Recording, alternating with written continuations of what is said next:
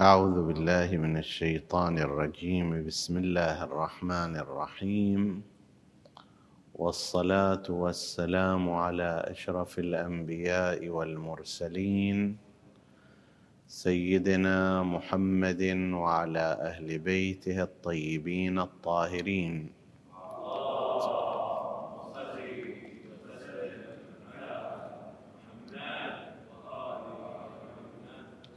السلام عليكم أيها الإخوة المؤمنون أيتها الأخوات المؤمنات ورحمة الله وبركاته. في كتاب فضائل الأشهر الثلاثة للشيخ الصدوق رضوان الله عليه روى عن جابر بن عبد الله الأنصاري قال دخلت على رسول الله صلى الله عليه وآله في آخر جمعة من شهر رمضان.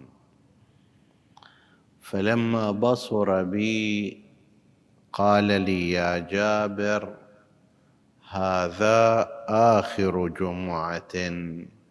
يعني هذا اليوم هذا آخر جمعة من شهر رمضان. فودعه وقل اللهم لا تجعله آخر العهد من صيامنا إياه. فإن جعلته فاجعلني مرحوما ولا تجعلني محروما.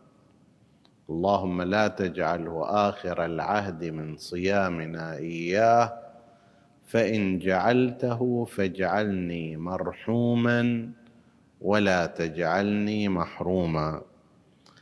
فإن من قال ذلك ظفر بإحدى الحسنيين إما ببلوغ شهر رمضان يعني القادم وإما بغفران الله ورحمته. هذا الدعاء لا ريب أنه ليس خاصا بيوم الجمعة وإنما مناسبته آخر جمعة من شهر رمضان. وإلا فإنه ينبغي أن يدعى به في كل يوم في الأخير إلى نهايه الشهر يعني غدا السبت ادعو بهذا الدعاء. الاحد ادعو بهذا الدعاء وهكذا؟ ونحن نلاحظ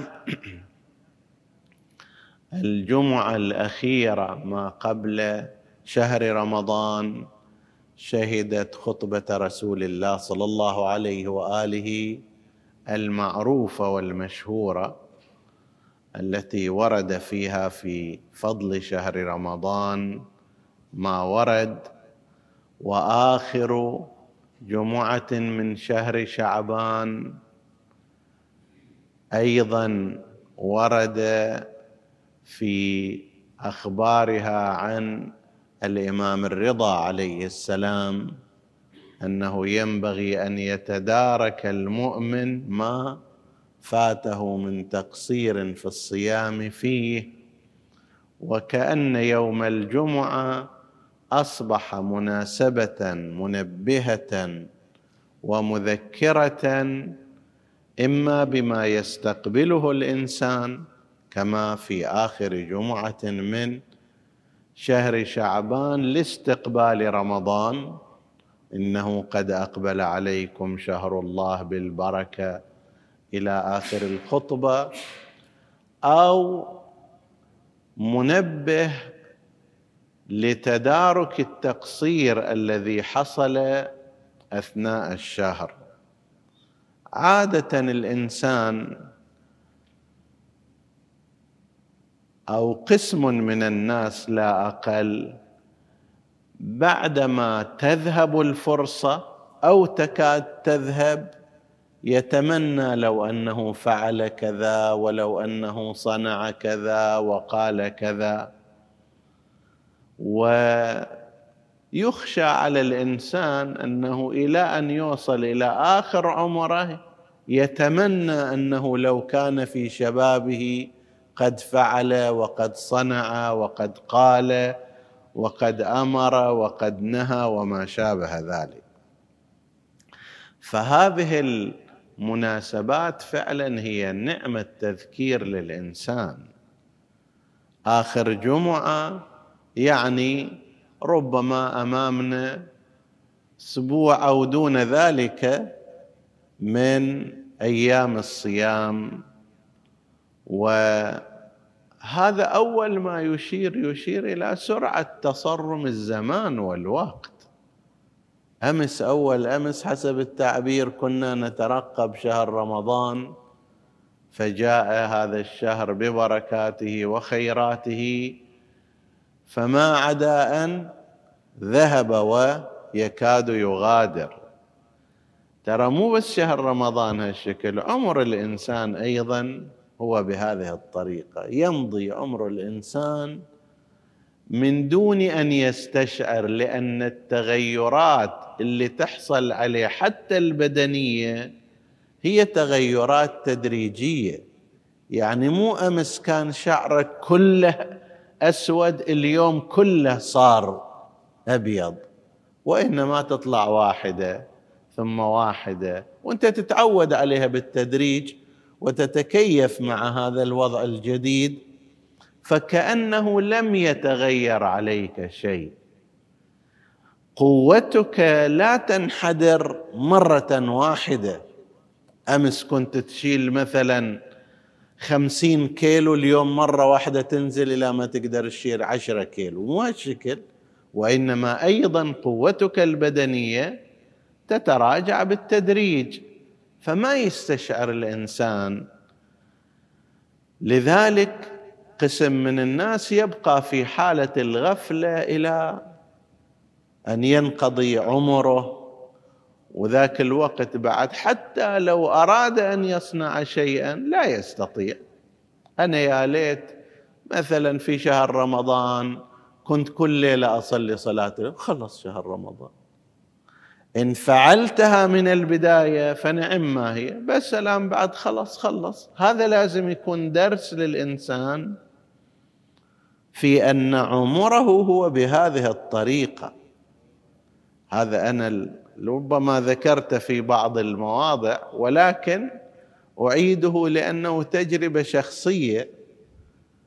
إلى الآن رأي العين أراها سنة 1394 أو 93 ترديد مني.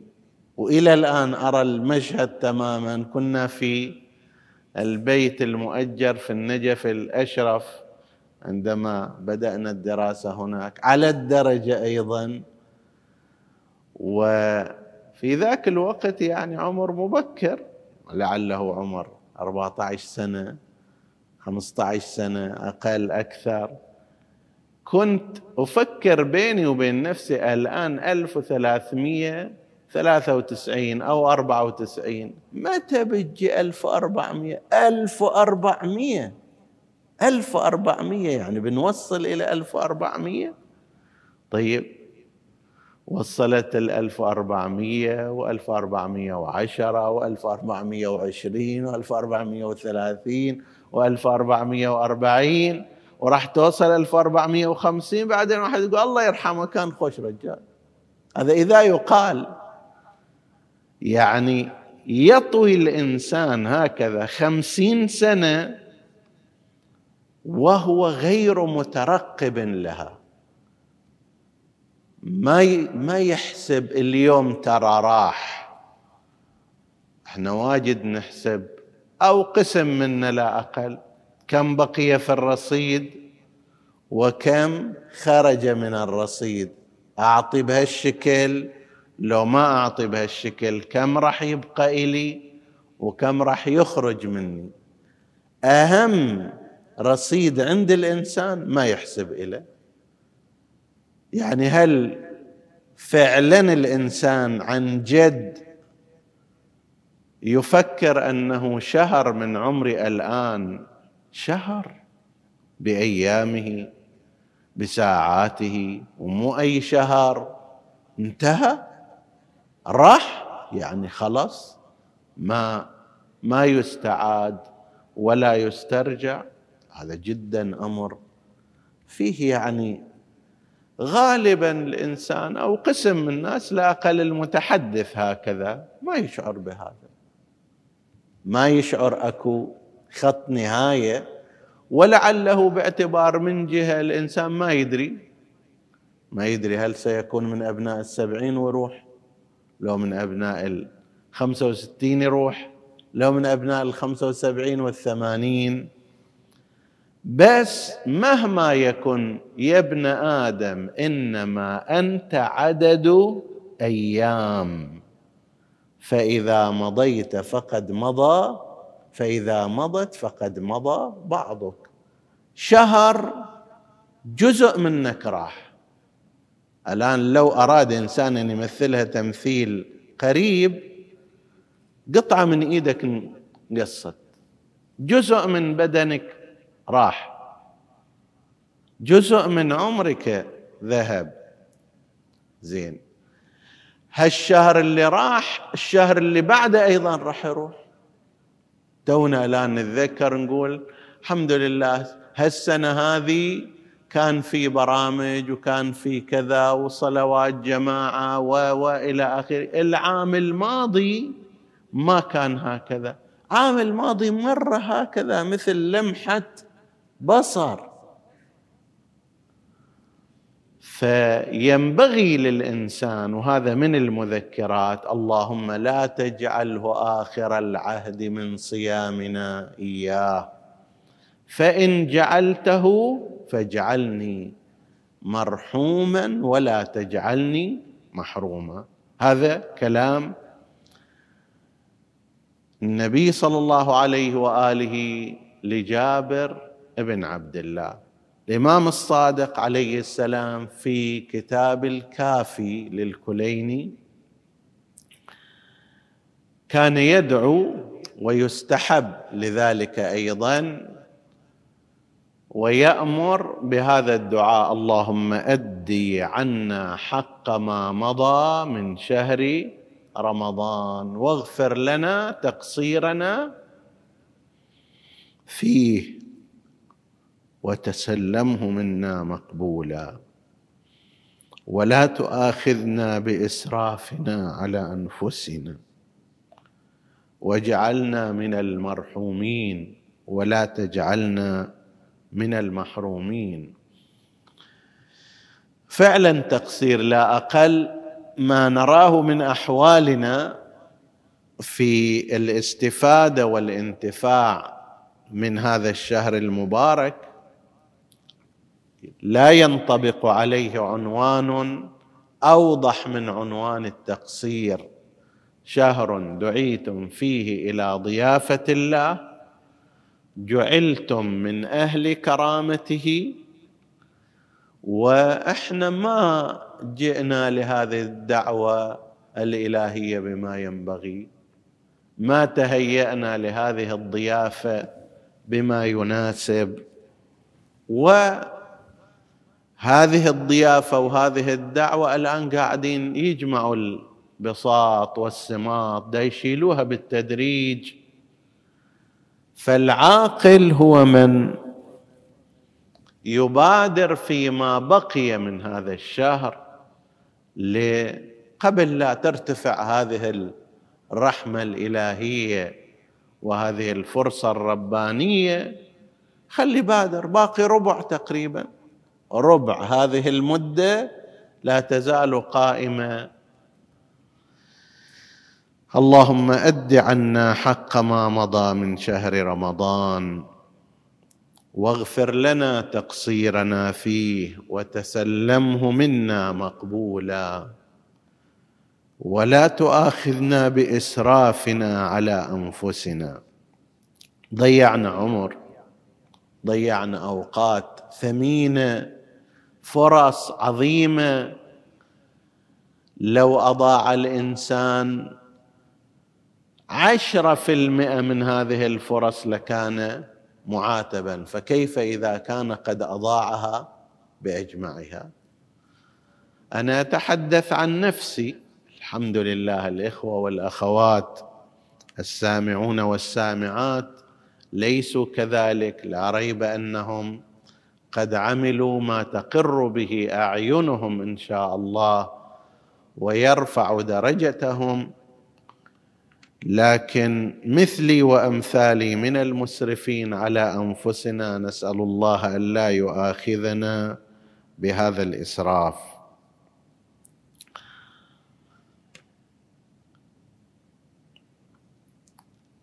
ماذا بقي وماذا ينبغي أن يصنع؟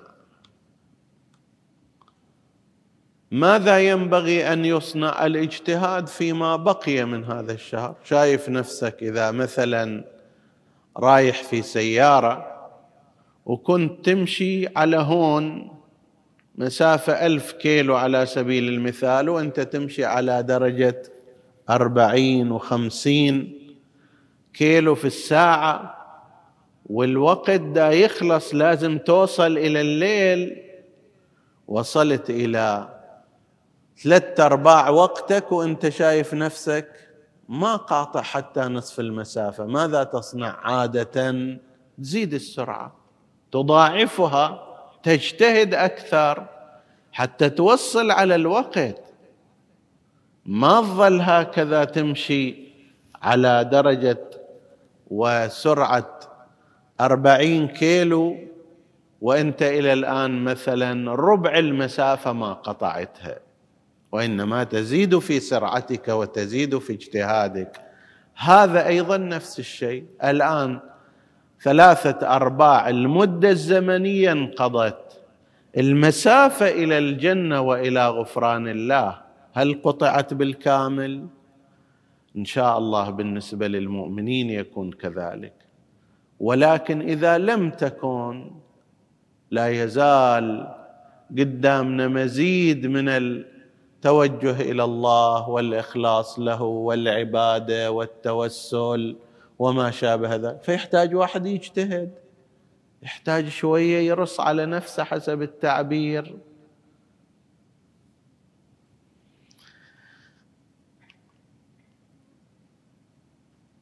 الثاني من الأمور وهو مهم لما بعد شهر رمضان. الآن الشهر كما قلنا يكاد يتصرم.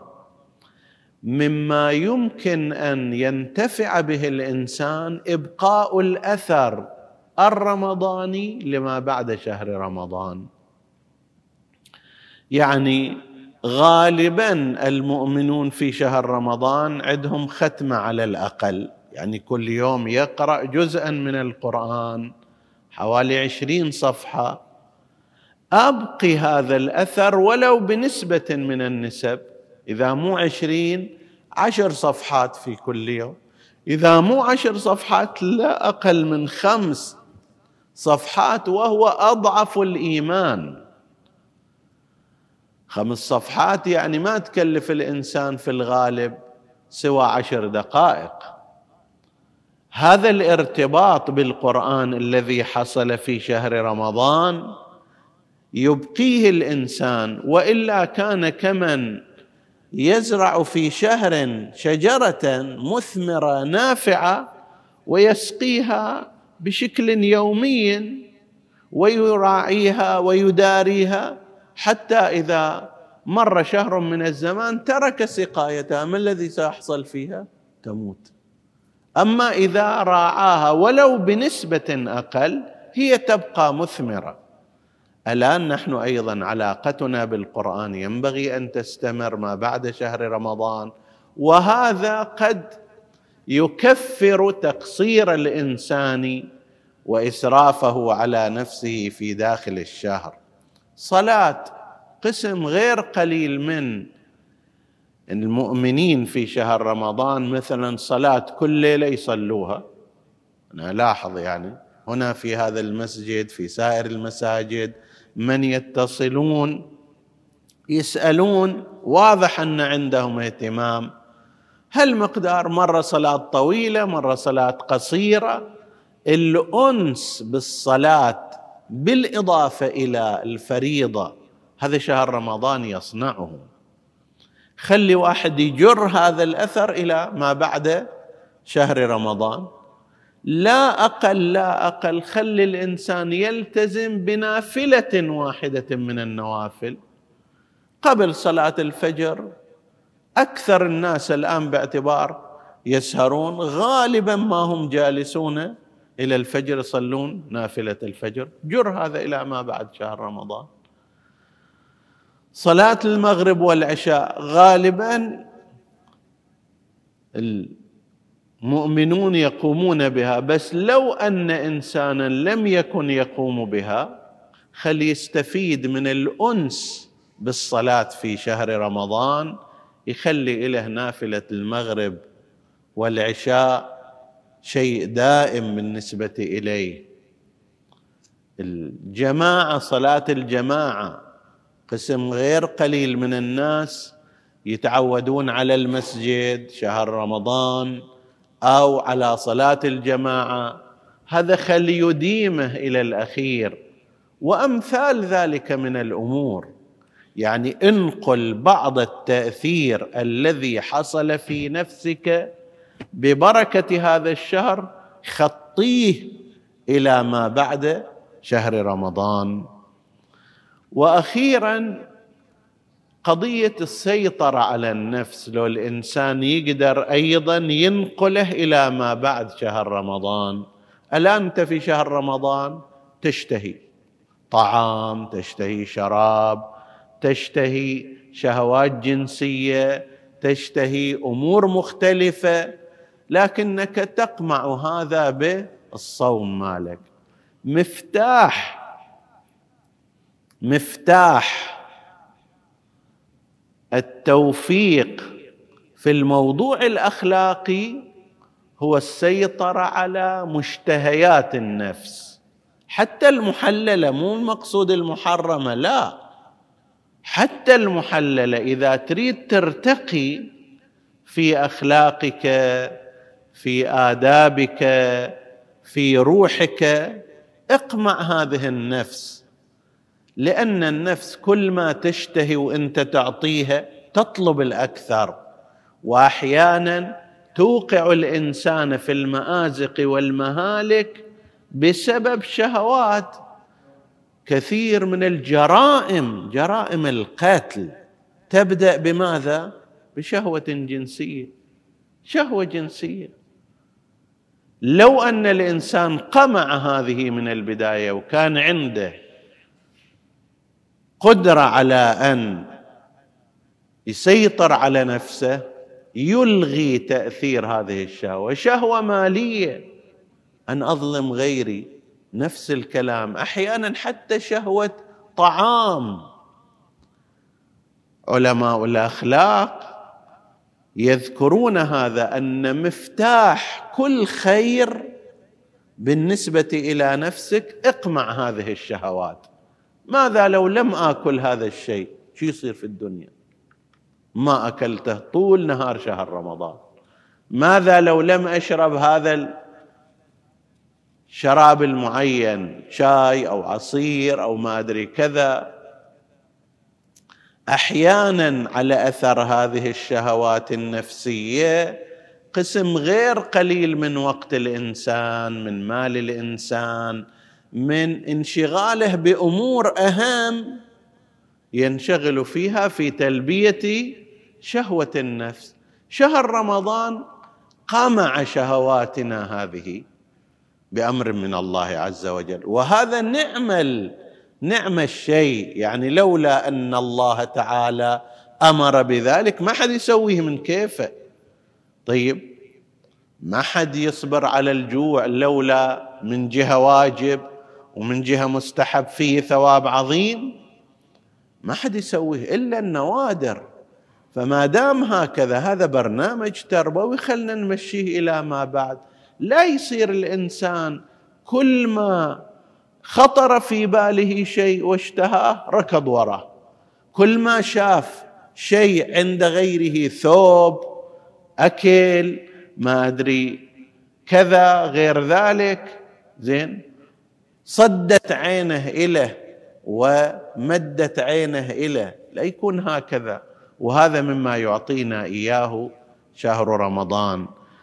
آخر الحديث ما ودع به سيدنا ومولانا زين العابدين عليه السلام هذا الشهر الكريم.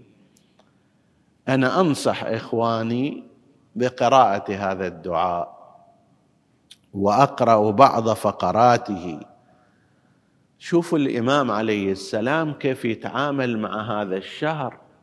كأنه شخص صديق عظيم عزيز صاحب فضل. الآن قاعد يروح يسلم عليه الإمام يودعه في أمان الله سلام عليك. كنت خوش شيء معانا كنت أكرم مصحوب أعنتنا فيه على الشيطان سهلت لنا سبل الرحمن.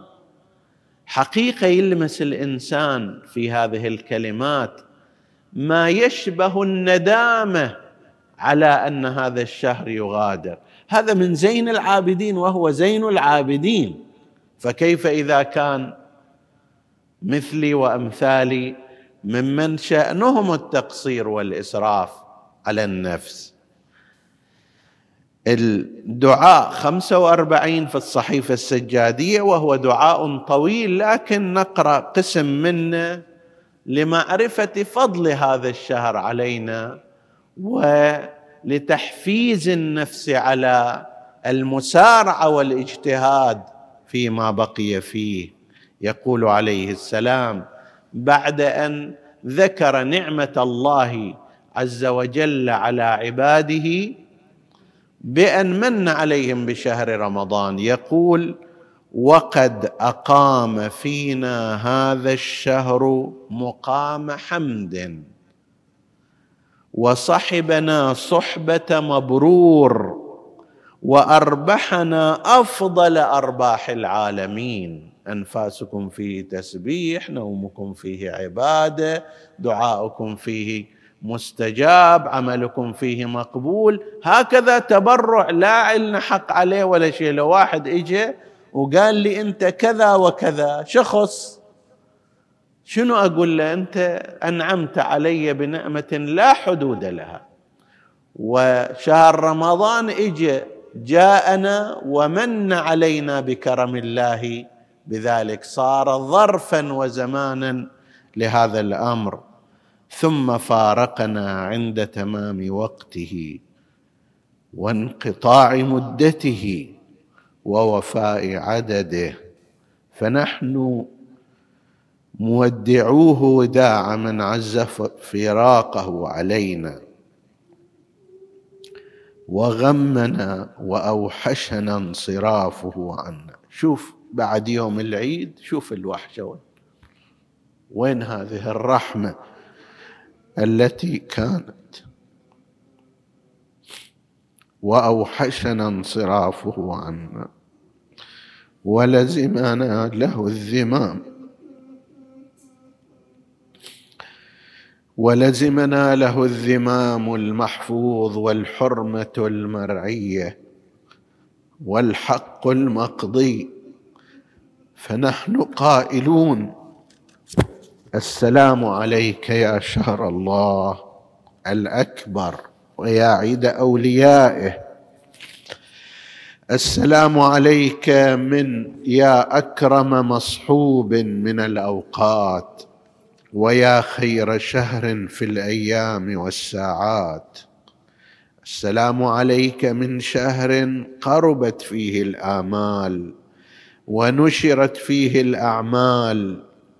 السلام عليك من من قرين جل قدره موجودا وأفجع فقده مفقودا. ومرجو آلم فراقه. السلام عليك من أليف آنس مقبلا فسر. عندما جئت يا شهر رمضان آنست الناس. عندما أقبلت عليهم كنت أليفا لهم. وأوحش منقضيا فمض. السلام عليك من مجاور رقت فيه القلوب. هاي القلوب اللي في سائر الأشهر قاسية تجدها مقبلة رقيقة. رقت فيه القلوب وقلت فيه الذنوب. السلام عليك من ناصر أعان على الشيطان وصاحب سهل سبل الإحسان. السلام عليك ما أكثر عتقاء الله فيك. اللهم اجعلنا من عتقاء الله. من نار جهنم وما أسعد من رعى حرمتك بك. أنت صاحب حرمة وكرامة فالذي يرعى هذه الحرمة هو سعيد. السلام عليك ما كان أمحاك للذنوب وأسترك لأنواع العيوب. هاي الذنوب التي كنا نحتطبها خلال سنة كاملة قبله يأتي شهر رمضان لكي يمسحها كما تمسح السم. مساحة السبورة. السلام عليك. ما كان أطولك على المجرمين وأهيبك في صدور المؤمنين. السلام عليك كما وفدت علينا بالبركات وغسلت عنا دنس الخطيئات. السلام عليك غير مودع. برما ولا متروك صيامه سأما. السلام عليك ما كان أحرصنا بالأمس عليك. وأشد شوقنا غدا إليك. السلام عليك وعلى فضلك الذي حرمناه. وعلى ماض من بركاتك.